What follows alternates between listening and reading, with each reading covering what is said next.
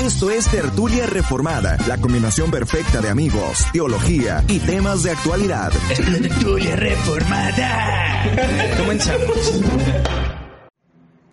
Bienvenidos a Tertulia Reformada, una semana más. Y el día de hoy, pues estoy solo, el Contreras. Entonces realmente no es una tertulia, no puede ser una plática de sobremesa, solamente yo hablando al micrófono.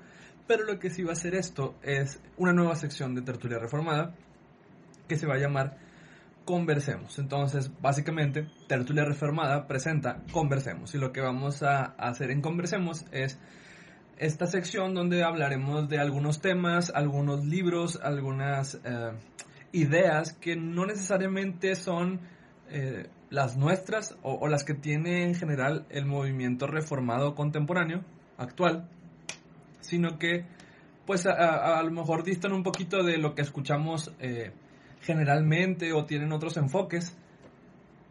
No, no quiero revolverlos con toda esta maraña de ideas que, se me está formando sobre qué es Conversemos. Lo que vamos a hacer en Conversemos va a ser hablar de diferentes temas. En este caso, eh, lo que yo tengo planeado es tomar un libro y hablar de distintos capítulos, a veces solo, a veces este, acompañado de, de mis otros amigos y este, algunos invitados también para este, estar platicando sobre temas importantes, temas como este, no sé, las relaciones, como este, la, teología, temas teológicos, pero de una manera un poco más clara o siguiendo una estructura eh, de libro. Y pues eso es lo que vamos a hacer por acá. Y pues bien, eh, en esta ocasión yo quiero hablarles de, de, un capítulo. Literalmente nada más voy a hablarles de, del primer capítulo de un libro que, que he estado leyendo y que ha parecido maravilloso, que se llama Talking Back to Purity Culture, que se traduce como Respondiéndole a la cultura de la pureza. Eh, tiene como subtítulo Redescubriendo la sexualidad cristiana y fiel. Y está escrito por eh, una, una cristiana, una hermana, llamada Rachel Joy Welcher, que tiene una maestría en literatura en la Universidad de San Andrés y es columnista y editora de la este, revista Phantom. También es autora de dos libros de poesía que son Blue Tarp y Two Funerals. Eh, Two Funerals, then Easter. Vive en Glenwood, Iowa, con su esposo Evan, y su esposo Evan es pastor. Y bien, eh, esto es algo muy interesante que he estado leyendo ya durante un tiempo. Y, les quiero platicar primero, antes de, entrar de lleno al, al capítulo, qué es lo que he estado yo leyendo ¿Y qué es esto de la cultura de la pureza? Porque Rachel eh, contesta, responde a la cultura de la pureza, pero ¿qué es eso? Bueno, la cultura de la pureza la podemos definir de manera sencilla eh, como un movimiento eh, de pureza y, cortejo y, y, sexualidad este, muy conservador que surgió por ahí de los años 90 en Estados Unidos. ¿Por qué estamos hablando de esto si no estamos en Estados Unidos? Porque nosotros tenemos mucha herencia de este movimiento. Bueno, aunque nuestra cultura en, Latinoamérica es una cultura eh, de, raíces católicas romanas, entonces pues la, ética sexual cristiana siempre formó parte del pensamiento colectivo. Sin embargo, eh, cuando los evangélicos eh, fundamentalistas en Estados Unidos empezaron a acentuar el énfasis en este, en este movimiento de la pureza, pues también lo heredaron, lo trajeron para acá los misioneros, los predicadores, este, sobre todo predicadores que venían y, plantaban iglesias en las cuales, de las cuales muchas fueron pentecostales. No estoy diciendo que esto sea un problema de los pentecostales, por supuesto que no. Más bien yo creo que era un bagaje que traían eh, los gringos, los, los americanos, los norteamericanos, los estadounidenses, digamos, cuando vinieron a México y empezaron a fundar iglesias o empezaron a apoyar iglesias y a, este, disipular iglesias y pues nosotros heredamos ese pensamiento. Las iglesias de más eh, rápido crecimiento en Latinoamérica sabemos que son las iglesias pentecostales, es por esta razón que hago el énfasis de la iglesia pentecostal. Eso no quiere decir, otra vez, que en las iglesias denominacionales clásicas nos haya presentado este tipo de, de pensamiento y pues ya, vamos a definirlo, ¿no? Eh, básicamente en los años después de los años 60, después de la guerra de Vietnam con el movimiento hippie, eh, em, comenzó una revolución sexual, ¿no? una liberación sexual que este, se extendió muy rápidamente a lo largo y ancho de los Estados Unidos, ¿no? Y este, para los años 80, con el surgimiento de eh, un, nuevo virus que no, del que no se tenía conocimiento antes, que es el, el virus de inmunodeficiencia humana, el VIH, que después se convierte en SIDA. La verdad es que no sé cómo funciona eso, este, no, no soy biólogo ni médico. Entonces digamos que este, el VIH slash SIDA, eh, pues había mucho miedo y mucho, eh, no sé, mucha este, precaución de parte de los cristianos y, una intención completamente buena y completamente legítima de devolverle al, matrimonio eh, la importancia de la sexualidad, pues, este, como Dios la había establecido, ¿no? Que es dentro del matrimonio. Entonces, pues, con la intención buena se hicieron cosas muy malas, o, más bien que no funcionaron y que no se dieron cuenta que no funcionaron hasta años después. Y en específico hubo un libro, un libro de un autor que, se llama Joshua Harris. Joshua Harris escribió este libro que se llama I Kiss Dating Goodbye, que en español se publicó como Le dije adiós a las citas amorosas. Se publicó creo que por ahí del 99, 98, más o menos.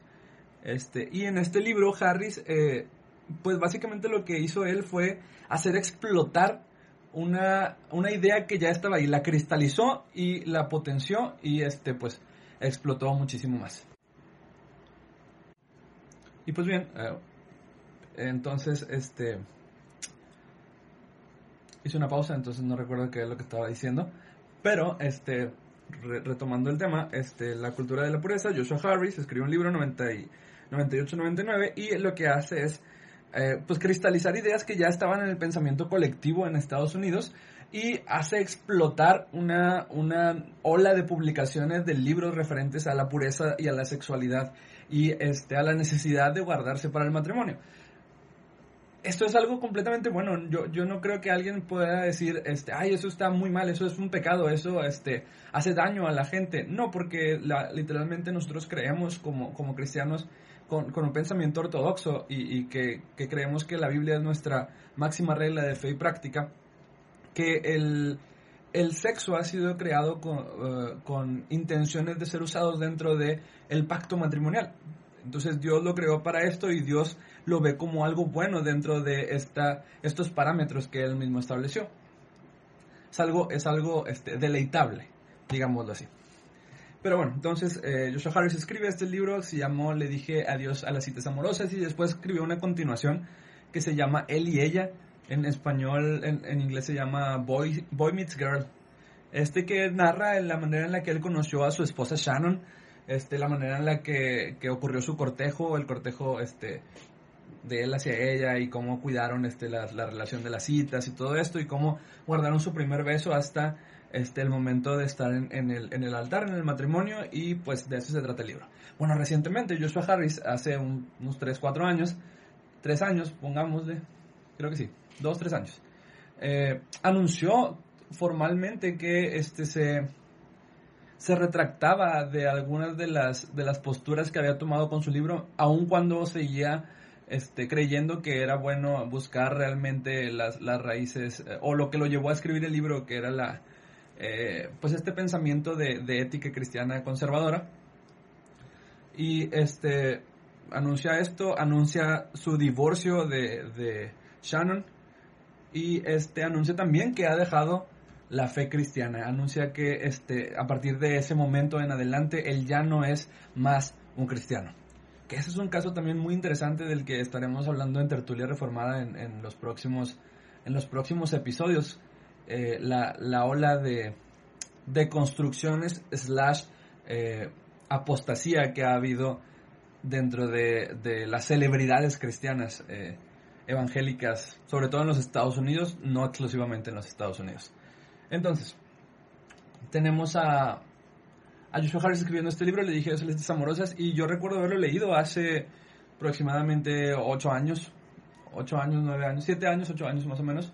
Este, y ese libro a mí me impactó muchísimo. Yo, yo recuerdo, lo tomé, lo leí y lo volví a leer y lo leí una vez más, lo leí como cuatro o cinco veces. Ese libro me parecía impresionante, me parecía algo muy importante de lo que yo tenía muchas preguntas y que nadie me estaba diciendo, ¿no? Yo, pues en la iglesia no nos enseñaban sobre eso, más bien, si se veían temas de noviazgo eran temas muy este, superficiales e incluso incómodos, no era, no era nada de que, que tomara realmente en cuenta mis dudas, mis preguntas.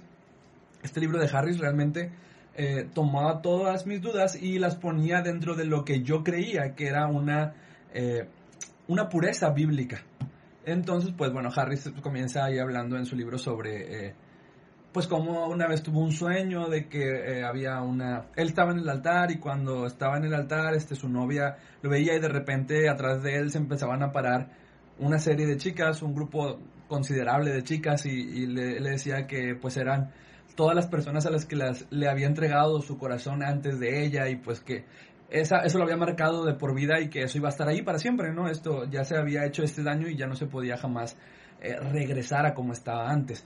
Bueno, este, este tipo de pensamiento traumático marcó a toda una generación. A nuestra generación, generación millennial, este, pues le tocó pero a las, a las, a los, este, a los más grandes sobre todo, a los, a los últimos años, o sea, a los los últimos, ¿cómo se dice? Los primeros años de los 90, los que nacimos en los primeros años de los 90, en los primeros cinco años de los 90, ya no fue tanto el impacto de este tipo de pensamiento, aunque, pues la verdad se ha dicho, sí lo ha, sí lo ha sido. Eh, aquí el asunto es que, aunque en México y en Latinoamérica estas ideas no se hayan cristalizado de la misma manera que lo hicieron en Estados Unidos, los pensamientos, las ideas sí se movían en el aire y aunque no estaban eh, patentadas, digámoslo así, por, un, por una eh, autoridad, por un escritor que, es autoridad mexicano o latinoamericano, sí eran parte del pensamiento eclesiástico. Bien, a esto es, es de lo que, a lo que eh, Rachel Joy Welcher, llamámosla Rachel, llamámosla por su apellido que tengo entendido que es Welcher, este, se dirige cuando habla sobre contestarle a la cultura de la pureza. Ella comienza hablando de, de una de su propio testimonio, ¿no? Ella pues creció en, en estos últimos años de los del, del, siglo XX y los primeros años del siglo XXI en una iglesia donde le prometieron que si ella se guardaba para el matrimonio iba a tener un matrimonio próspero, fructífero y lleno de, este, no sé, de, de placer sexual eh, lícito, digámoslo así. Entonces, pues ella se guardó hasta el matrimonio y este cuando estaba casada, antes de cumplir cinco años de, casada con su, con su esposo, su esposo decidió que este ya no quería ser más un cristiano, no abandonó la fe y también abandonó el matrimonio. Entonces él dejó a, Rachel y pues Rachel quedó sola, este, ya teniendo 30 eh, años más, este 30 años creo, eh, otra vez sola y ahora divorciada, que este ya no podía entonces volverse a casar eh, ya no podía este, volver a, iniciar este proceso porque ahora todo lo que le habían prometido se estaba desvaneciendo, ¿no? Este, le habían prometido un matrimonio feliz, fructífero, si ella se guardaba eh, eh, sexualmente y lo que consiguió fue que pues mm, pasara algo completamente imprevisto, digámoslo así. Entonces, bueno, Rachel mm, posteriormente se volvió a casar, empezó a, a tratar este tema, a pensar sobre este tema y, llegó a diferentes conclusiones muy interesantes, ¿no? aquí en la introducción algo muy interesante que dicen es que en este movimiento de pureza, ah, pues, bueno, algunas de las prácticas del movimiento de pureza antes de eso, este, eran las de no citas, que no haya besos, que no, si vas a salir en una cita con una persona del sexo opuesto, tú tienes que ir con un a, un chaperón, ¿no? Un adulto que te esté acompañando y vigilando todo el tiempo porque tú eres un joven inexperto que eh, es un cóctel de hormonas, tu cuerpo, una, una bomba de hormonas y en cualquier momento puedes cometer una tontería. Muchos de los pastores eh, reformados, de, bueno, de este movimiento neoreformado, neocalvinista de los últimos años, hacen mucho énfasis en este tipo de prácticas.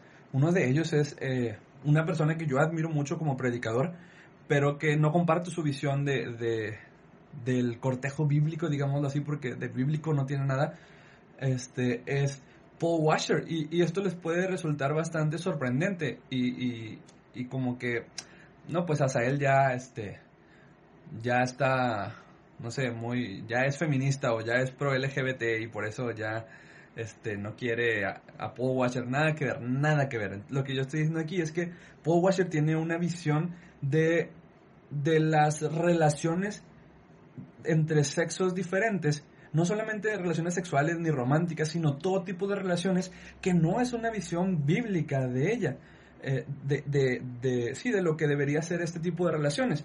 Es decir, eh, hay unos videos sobre Paul Washer y el matrimonio y el noviazgo y todo eso, donde pues hace mucho énfasis en algo que él llama la masculinidad bíblica, pero esa masculinidad bíblica más bien es una serie de prácticas eh, que, que, se acentuaron en los hombres eh, en el siglo pasado. No es la, sexualidad bíblica, ni la mentalidad bíblica, ni la masculinidad bíblica, tampoco es la masculinidad histórica después de, de, de los primeros cristianos o de las segundas y terceras generaciones de cristianos. No es la generación del cristianismo en la etapa medieval, es una, es una, es una percepción moderna eh, de lo que es la masculinidad. Y eso, pues, no puede llamarse masculinidad bíblica. Eh, en una de estas eh, predicaciones, Paul Washer llega al punto de decir que tú eres un tonto si tú, tú, tú, tienes una relación de amistad con una persona del mismo sexo, que eso es completamente pecaminoso. Tú no puedes tener una relación de amistad con una mujer si eres un hombre, ni, ni viceversa. Eso no puede pasar, eso está completamente mal. ¿Qué estás haciendo? Dice él incluso. Está molesto en ese tipo de, de pláticas o de sermones que él da. No sé qué sean, la verdad, sermones no son este, son algo así como conferencias, digamos, sobre, sobre la sexualidad y el noviazgo y el matrimonio. Hace mucho énfasis en Efesios y hace mucho énfasis en, en, pues sí, lo que debería ser un matrimonio bíblico. Y hay cosas en las que estoy de acuerdo, ¿no? Un matrimonio eh, bíblico donde Dios es el centro, donde el hombre es cabeza de la familia. Este, esto, es, esto es correcto, en esto no estamos en desacuerdo. En lo que estoy yo en desacuerdo es en ese tipo de prácticas más bien querer hacer pasar este tipo de prácticas como las correctas, las bíblicas, porque no es así, no funciona así. Y bien, eh, en este tipo de movimientos se acentúa mucho.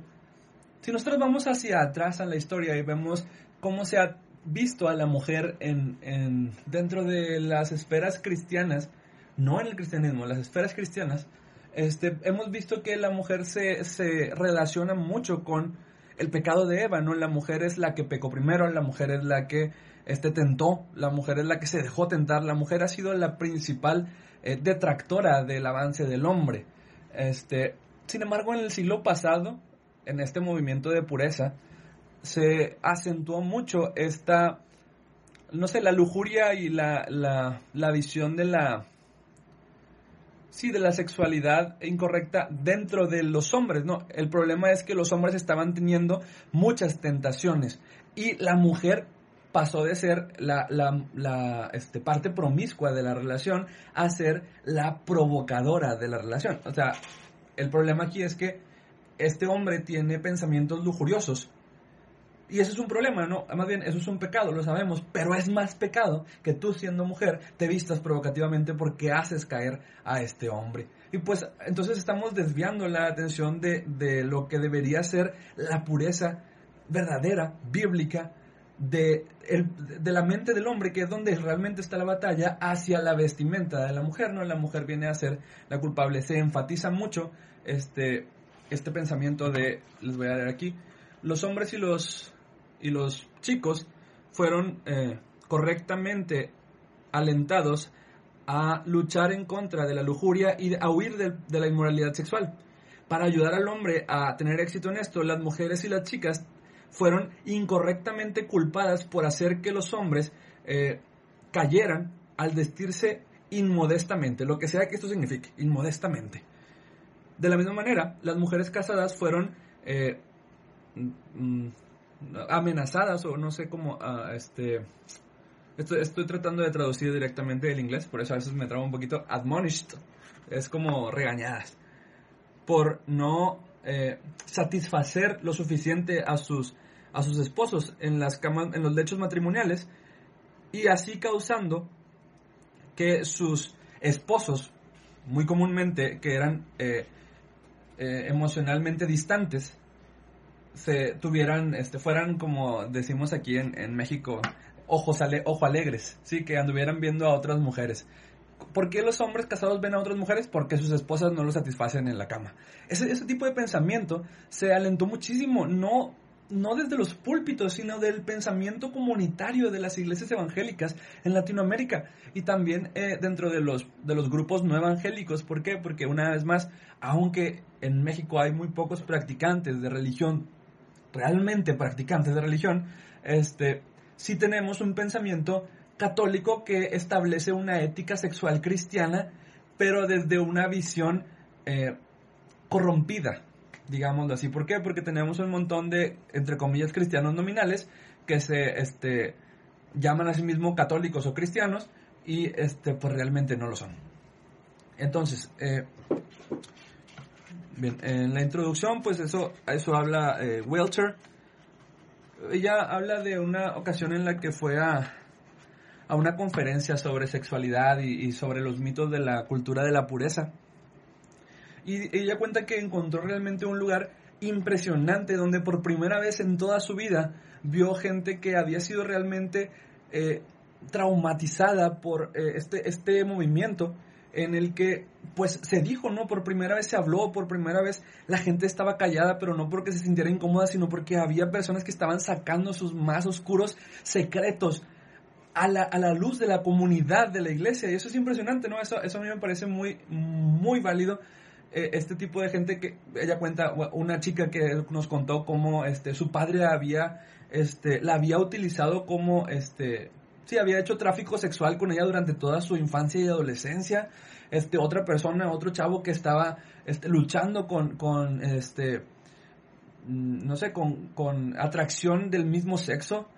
Que, con eh, hombres que luchaban con la masturbación, mujeres que luchaban con la pornografía, que esta, este tipo de, de, de, pensamiento colectivo nos ha hecho creer que las mujeres no piensan en eso, ¿no? Las mujeres son castas y puras y así tienen que mostrarse siempre. Los hombres, en cambio, este, pues son lujuriosos y por eso las mujeres tienen que ser cada vez más castas y puras para que los hombres sean menos lujuriosos.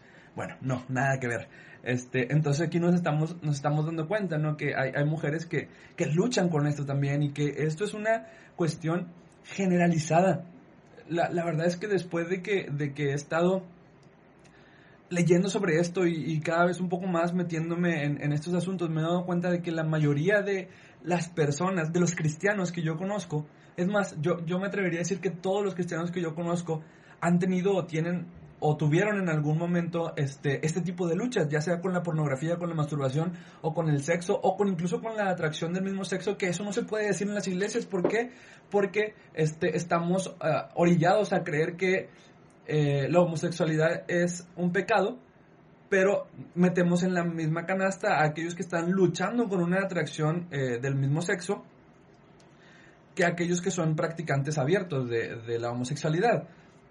Entonces este joven que está teniendo luchas eh, porque tiene atracción del mismo sexo y él sabe que es, es algo pecaminoso lo que él está sintiendo, es más bien orillado a, a, a, a irse de la iglesia o a refugiarse en grupos progresistas porque la iglesia en lugar de abrazarlo y ayudarlo en, su peregrinaje, en su, en su camino, en su este, lucha, lo aparta, lo, eh, sí, lo juzga, lo, lo, condena. Eso es lo que han hecho las iglesias en, en México. Y todavía hay una, tendiente, una tendencia creciente de, de enfatizar este tipo de actitudes porque lo contrario o, no hacerlo sería cederle terreno a los grupos progresistas como los feministas, como los LGBT, como este, no sé, los que sean, ¿no? Eh, cederles terreno y cualquier terreno que cedamos es una pérdida del Evangelio. Eso es completamente equivocado. Ya lo, ya lo estaremos platicando. Espero que la próxima vez que hable sobre este tema pueda, pueda acompañarme este, una persona que luego les presentaré. Pero por mientras, eh, hoy, pues solamente les quería hablar un poquito de la introducción de de este, de este libro. Eh, bueno, ella, Rachel Welcher, nos dice que este, hubo una serie de libros que fueron los que hicieron esta cultura, en, entre ellos estaba este que les decía, eh, se llama Le dije dos solicitas amorosas, hay otro de, este, no recuerdo el nombre de, del autor, ahí lo, lo, tuve por ahí un tiempo, se llama, este, es que no sé si en español se llama Corazón de Guerrero, o algo así, este, pero en inglés se llama Wild at Heart. Este que es sí, un, señor que le gustaba mucho esta película de Corazón Corazón Salvaje, se llama Corazón Valiente. No recuerdo esta de Mel Gibson. Y este en base a estos pensamientos de esta película empezó a hacer un libro sobre la masculinidad bíblica y la pureza sexual en los hombres, etcétera. Junto con su esposa, su esposa hizo lo mismo pero hacia las mujeres. Este mmm, una, una novia que usa blanco, la batalla de todo hombre, el romance a la manera de Dios, este y, y algunos algunos símbolos que se usaron mucho en este movimiento que a lo mejor estos sí llegaron a escucharlos alguna vez fueron los anillos de pureza. Y eso está muy interesante porque este estos símbolos de, de anillos de pureza eh, se hacían dentro de pues sí de- dentro de, de grupos de jóvenes muy jóvenes y, para esto quiero remitirme a, a una serie de la cultura popular que pues yo quería hablar de esto cuando viéramos el segundo capítulo, pero tal vez lo retomemos allá. Que empecé a ver hace poco que se llama Jane the Virgin, Jane la Virgen.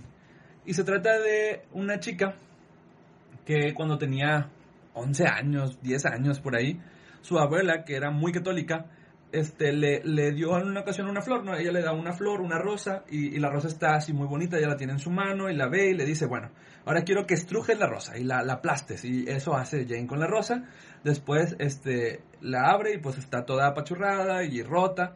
Y le dice la abuela, oye, bueno, entonces ahora haz que vuelva a quedar como antes. Y pues Jane está pues tratando de hacerlo y dice, no, pues no se puede. Y la abuela le dice, bueno, eso te va a pasar a ti si tú tienes sexo, ¿verdad? Eso le pasa a tu virginidad si tú tienes sexo. Es algo que ya no se puede recuperar. Y bueno, mientras que nosotros entendemos la virginidad como, como este, sí, como una, un acto de, no sé cómo podría llamarlo.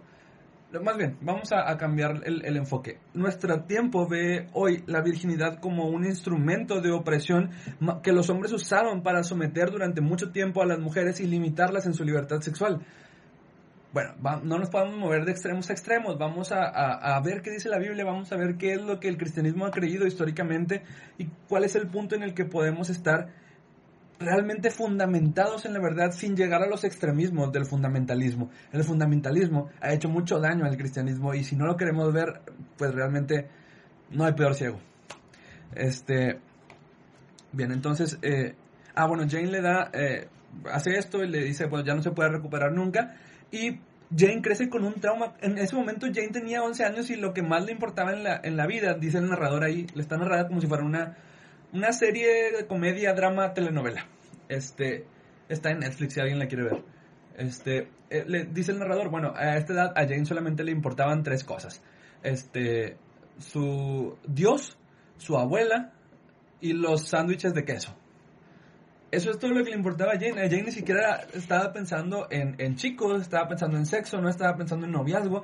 Esto es lo único en lo que Jane pensaba y desde de este momento se le fue generando a Jane un trauma que de hecho pues te la pasan ya cuando está un poquito más grande y está en una ocasión, este, en, en una, en una posición muy, este, pues sí, comprometedora con su novio, está un poco subida la temperatura de la escena, este, y podemos ver que Jane voltea a ver la, la flor que tiene pegada en la pared y se imagina que se le cae un pétalo a la flor y se asusta, ¿no? Y se quita y dice, no, quítate este, no, no, no, no puedo, no puedo seguir en esto, ¿no? Eh, ¿tú, ¿Ustedes creen realmente que Jane esté tratando de agradar a Dios o que una persona que piensa de esta manera esté tratando de agradar a Dios al momento de no llevar a cabo el acto sexual o simplemente es una represión de los deseos que están allí de una manera equivocada. Estamos desplazando realmente la pureza del lugar que le corresponde a llevarla a prácticas fundamentalistas, eh, eh, no sé, este, legalistas, digámosla, de lo que debería ser realmente la sexualidad. Y pues bien, eh, este es un tema que podría dar para toda la vida, no, no, es, no puedo acabar pronto. Pero, este, bueno, Joshua Harris, antes de, de abandonar la fe, hizo un documental, bueno, más bien, una, es una autora que se llama, déjenme les digo aquí, se llama Jessica van der. El documental se llama Sobreviví, le dije adiós a las citas amorosas. En inglés se llama I Survived, I Kissed Dating Goodbye. En YouTube está la- el corte del director, lo pueden ver, está en inglés, pero se pueden activar los subtítulos automáticos. Y literalmente este libro, este documental, es un documental en el que Joshua Harris entrevista a personas que fueron muy lastimadas por las enseñanzas de su libro. Y de hecho Joshua Harris dice, eh, también Joshua Harris tiene una plática en TED, en esta plataforma, este, TED se llama, eh, donde habla de, de sí, de, de arrepentirse de algo, ¿no? como de, sí, decir, eh, me equivoqué. Eh, y en este libro habla de cómo él se siente muy equivocado de haber escrito ese libro, muy arrepentido de haber escrito ese libro y de, de lastimar a las personas que lastimó. Y él dice, bueno, yo tenía 20 años, era un joven inexperto que le pedía a Dios escribir un libro que cambiara toda una generación y lo hice, este, pero no de la manera que yo quería, ¿no? Entonces, pues es un, es un enfoque muy interesante de, de Harris. Bueno, no, no estamos de acuerdo ahora con Harris, no, no estoy de acuerdo en todo. Y en ese momento en que salió este, esta plática de TED donde él se retractaba de su libro, yo todavía no tenía este pensamiento y yo, yo recuerdo que me molestó mucho. Yo le dije, no se te permite retractarte de la verdad de Dios, pero ahora que lo veo con, con este con un poco más de, de perspectiva, con una perspectiva un poco más amplia, pues me doy cuenta que realmente Harris tenía razón en retractarse de estas prácticas fundamentalistas, legalistas de su libro, que solamente, este, pues solamente ponían, reprimían a las personas, no estaban viviendo en pureza, estaban viviendo reprimidas, y ese es, ese ha sido uno de los grandes problemas de, nuestro, de nuestro tiempo, de nuestro pensamiento sobre la sexualidad, incluso en, nuestros días todavía lo es. Eh, Harris termina, perdón, eh, Walter termina su capítulo hablando de ella dice que lo que pretende con su libro no es eh, darte un nuevo, le dije yo, celestes amorosas o una manera correcta de hacer todo, que sea el libro de texto con el que vamos a regir nuestro pensamiento sobre la sexualidad a partir de ahora, sino que pretende que eh, más gente empiece a hablar de esto. Y eso es lo que yo pretendo con este, esta nueva sección de Tertulia Reformada. Conversemos, Teología en Convergencia, eh, que es simplemente vamos a vamos a hablar de cosas que no se hablan generalmente. Vamos a hablar de cosas con las que no estamos de acuerdo. Vamos a escuchar a personas con las que no estamos de acuerdo y vamos a ver qué es lo que están diciendo y vamos a ver si hay puntos de encuentro o si no los hay y por qué no los hay. Pero más que todo, lo primero que yo quiero hacer es que escuchemos y podamos tratar con amor a aquellos que no piensan como nosotros o a aquellos que este, están cambiando de pensamiento o aquellos que han cambiado de pensamiento ya. Eso es lo que pretende conversemos. Eh, conversar. ¿Con qué? Con autores, conversar con libros, conversar con este, personas, conversar con ideas. O simplemente hablar de ideas que ya tenemos, pero un poquito más profundamente, ¿no? Las preguntas de, de discusión del libro de Welcher son, eh, ¿qué se te enseñó a ti sobre la sexualidad y el matrimonio cuando ibas creciendo? ¿Qué se enseñó? Es pregunta retórica, no piensen, o si quieren comentar ahí en el, en el Facebook, en el Instagram, pueden hacerlo. ¿Qué se les enseñó a ustedes sobre el sexo y el matrimonio cuando fueron creciendo? Yo recuerdo que en la iglesia donde yo estaba, pues cuando se hablaba de sexo y, matrimonio, pues sacaban a los niños y a los jóvenes del santuario y este era plática solamente para adultos casados. Entonces, pues, pues desde ahí empieza creciendo como un tabú, ¿no? Empieza siendo algo prohibido, algo que no se le permite al joven escuchar porque va a despertar deseos pecaminosos en él pues cuando más bien la cultura te bombardea con imágenes sugestivas todo el tiempo, sería mucho más eficiente que la iglesia sea la que te esté hablando directamente sin este, este tipo de, juegos. Segundo, ¿qué viene a tu mente cuando escuchas el término cultura de la pureza? Y aquí hay unas respuestas que le dan a Welcher eh, en su cuenta de Twitter. Ella hizo esta pregunta y, gente le contestó. Bueno, eh, una le contestó. Si sigo una, una lista de reglas, la mayoría de las cuales ni siquiera son bíblicas, se me garantiza un matrimonio increíble con una gran vida sexual. Otra persona le escribió, la cultura de la pureza es que la lujuria de él es la culpa de ella. Otra persona le escribió, eh, la cultura de la pureza es una un bien intencionado deseo de proteger una lista de qué hacer enterrada en por qué es deficiente. No sé si se entiende bien, ¿no? Es como te dicen qué hacer, pero no te dicen por qué, o los, el por qué son deficientes. Otra te dice una cultura de miedo que no dice la verdad sobre el sexo ni sobre el carácter de Dios. Y otra decía eh, miedo y vergüenza. Trajo los problemas de los hombres con la lujuria al frente, pero no les ofreció esperanza a las mujeres que tenían problemas similares. Y ese es el punto de, la cultura de la pureza, ¿no? Más bien trajo vergüenza a este tipo de pláticas, trajo humillación, trajo este, condenación a personas que habían tenido pasados sexuales, eh, no sé, eh, diferentes o, o, no, no, no cristianos, que no, no se conformaban a la ética cristiana. Y pues las hizo sentirse humilladas, avergonzadas y muchas veces estas fueron las razones por las que cientos y cientos de cristianos abandonaron la iglesia. Entonces no es un tema que digamos es secundario. Este es un tema que no, ¿cómo decirlo? La gente lo piensa a diario, la gente lo ve a diario, la sexualidad, el sexo es tan parte de nuestra cultura que no podemos pasar ni siquiera un día sin estar expuestos a contenido, a material explícito o a material eh, relacionado con el sexo o a pensamientos sexuales, porque eso es lo que estamos, ¿no? Estamos eh, eh, viviendo en un, en, dentro de un este, cuerpo corrompido todavía que no ha llegado a su glorificación final y estamos esperando esta glorificación y este, sabemos que estamos, más bien que lo que no queremos hacer junto con el apóstol Pablo, eso también hacemos, ¿no?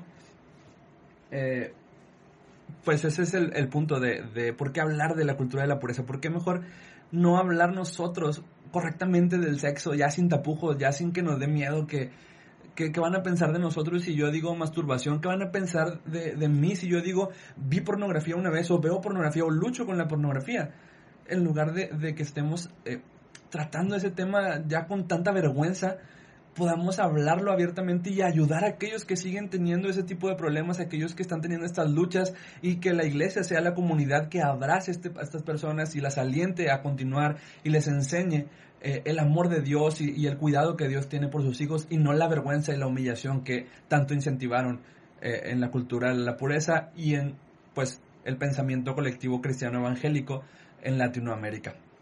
Y pues bien, esto fue Conversemos, primer capítulo del libro eh, respondiendo a la cultura de la pureza. Si alguien tiene un comentario, una duda, una, una este, aclaración, algo en que no esté de acuerdo conmigo ni con Welcher, puede decírmelo con toda confianza. Yo estoy abierto a críticas destructivas incluso.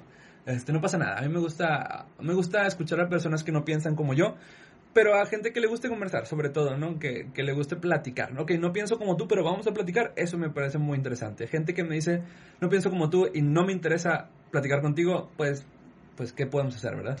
Entonces, pues bien, hasta aquí terminamos el primer capítulo de Conversemos y estamos hablando de, dijimos, respondiéndole a la cultura de la pureza. Nos vemos aquí en Tertulia Reformada el próximo viernes. Dentro de dos viernes, los, los podcasts van a estar subiéndose cada 15 días. Dentro de dos semanas vemos este, un nuevo tema con Tertulia Reformada y la siguiente sesión vemos eh, la segunda parte del libro respondiendo a la cultura de la pureza, que vamos a hablar de cómo el cristianismo evangélico, el evangelicalismo se, dice, eh, hizo de la virginidad un ídolo. Y vamos a estar hablando sobre eso, es muy, muy interesante. Nos vemos entonces en Tertulia Reformada y este, recuerden, recuerden seguirnos en nuestra página de Facebook, Instagram y YouTube, este, en Spotify también como Tertulia Reformada en todas las redes. Si tienen alguna pregunta o comentario, alguna sugerencia de tema, con gusto los escuchamos y los recibimos. Que la pasen excelente. Dios les bendiga. Hasta luego. Eso fue Tertulia Reformada. Síguenos en nuestras redes sociales y no te pierdas nuestro episodio semanal, Tertulia Reformada.